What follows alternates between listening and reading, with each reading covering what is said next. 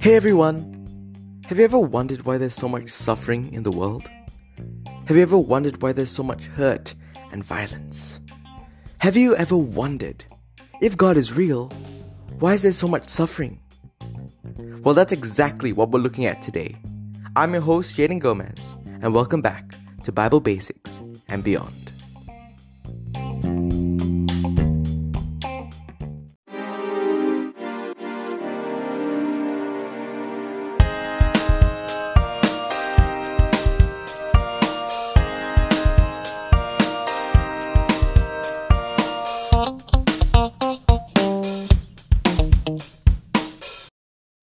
I am so excited to unpack this week's topic. If God is real, why is there suffering? I think this question and objection kind of stops us in our tracks because we really can get a bit confused when this question is posed and sometimes may cause us to question our beliefs. But not to worry. Today I intend to explore this thought with three main points, which are number one, clarity of the question, number two, if God is good and God is all powerful, then why does he allow suffering when he can stop it? And three, can good come from trials and suffering? So, I'm excited. Let's get started. So let's get started with point number one clarity of the question.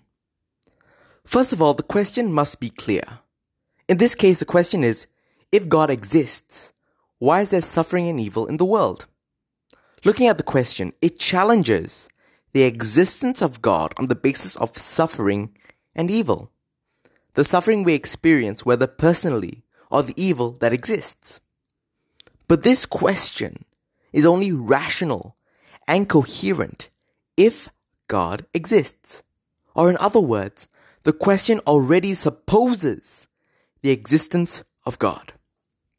Now, let me explain. Now, in order for there to be something bad or evil, there first must be a precedent for comparison. C.S. Lewis, a former atheist, made this point. My argument against God was that the universe seemed so cruel and unjust. But how had I got this idea of just and unjust? A man does not call a line crooked unless he has some idea of a straight line. What was I comparing this universe with when I called it unjust? Now let's look at another example. Ravi Zacharias stated that a moral lawgiver is necessary in order to recognize good and evil. He justifies it like this, and I quote, For the simple reason that a moral affirmation cannot remain an abstraction. The person who moralizes assumes intrinsic worth in himself or herself and transfers intrinsic worth to the life of another. Thus, he or she consider- considers that life worthy of protection. Transcending value must come from a person of transcending worth.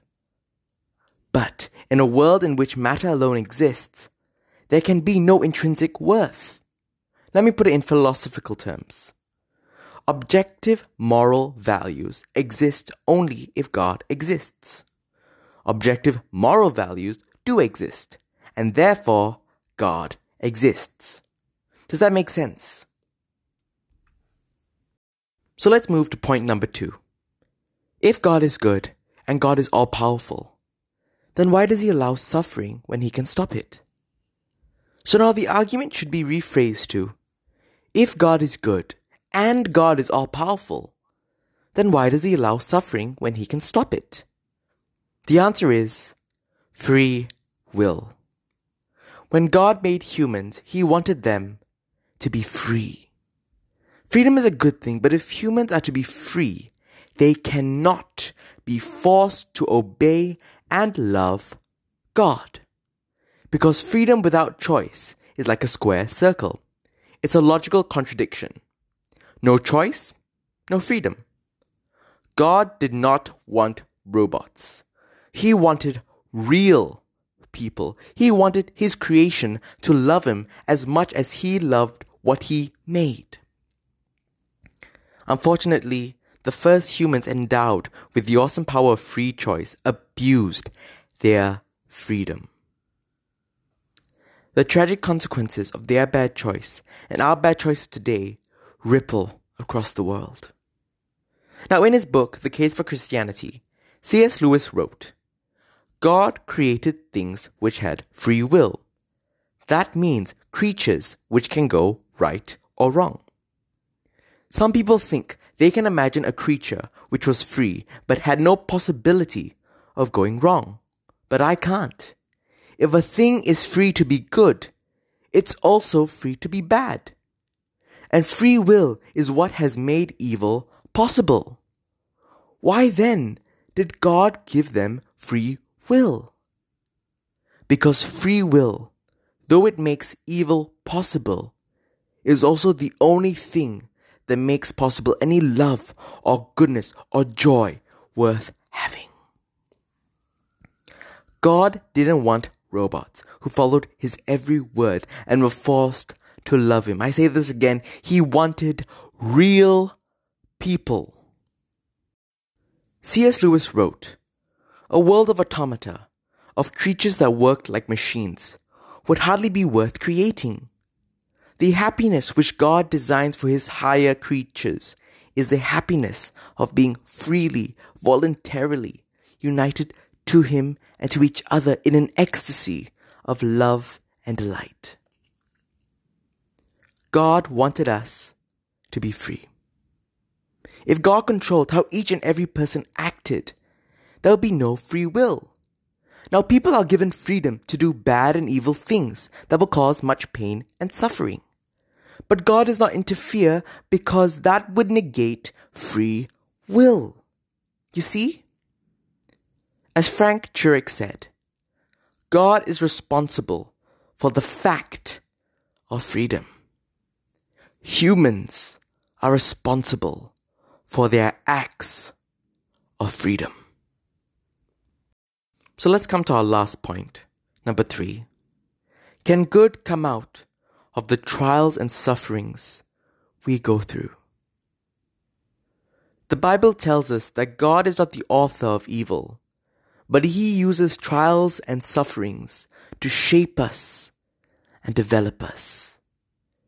James chapter 1 verses 2 to 4 in the NIV reads, Consider it pure joy, my brothers and sisters, whenever you face trials of many kinds, because you know that the testing of your faith produces perseverance. Let perseverance finish its work so that you may be mature and complete, not lacking anything. Wow. When I first read this verse, I was very confused. I thought, how can I consider it pure joy when sufferings and trial come my way? But as I read more and I studied this topic, I realized that we can learn through those sufferings and trials. That God wants to develop us and show us the way we should go, even if it means it is the hard way. God often uses trials and suffering to shape our character, develop perseverance, self control, meekness, and so much more. What is important to God and us in light of eternity is our character, which is our true identity. And I know this is going to sound baffling, but suffering is not always a bad thing, especially with the promise like we have in Romans 8, verse 28. And we know that in all things God works for the good of those who love Him, who have been called according to His purpose.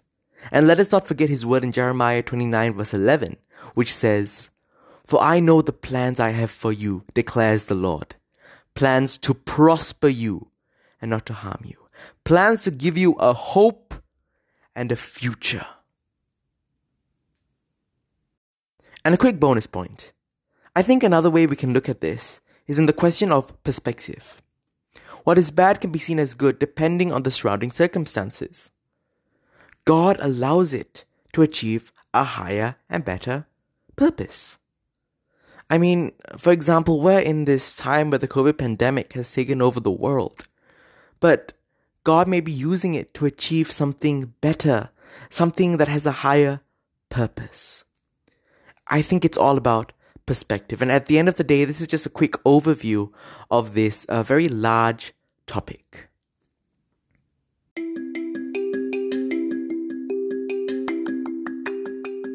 Thank you for tuning in this week, and thank you for taking the time to listen. I hope you learned something today. Join me next week as we continue to explore the Bible and Christianity, and please do follow us and look out for new episodes. I hope you have an amazing week, and remember, God loves you.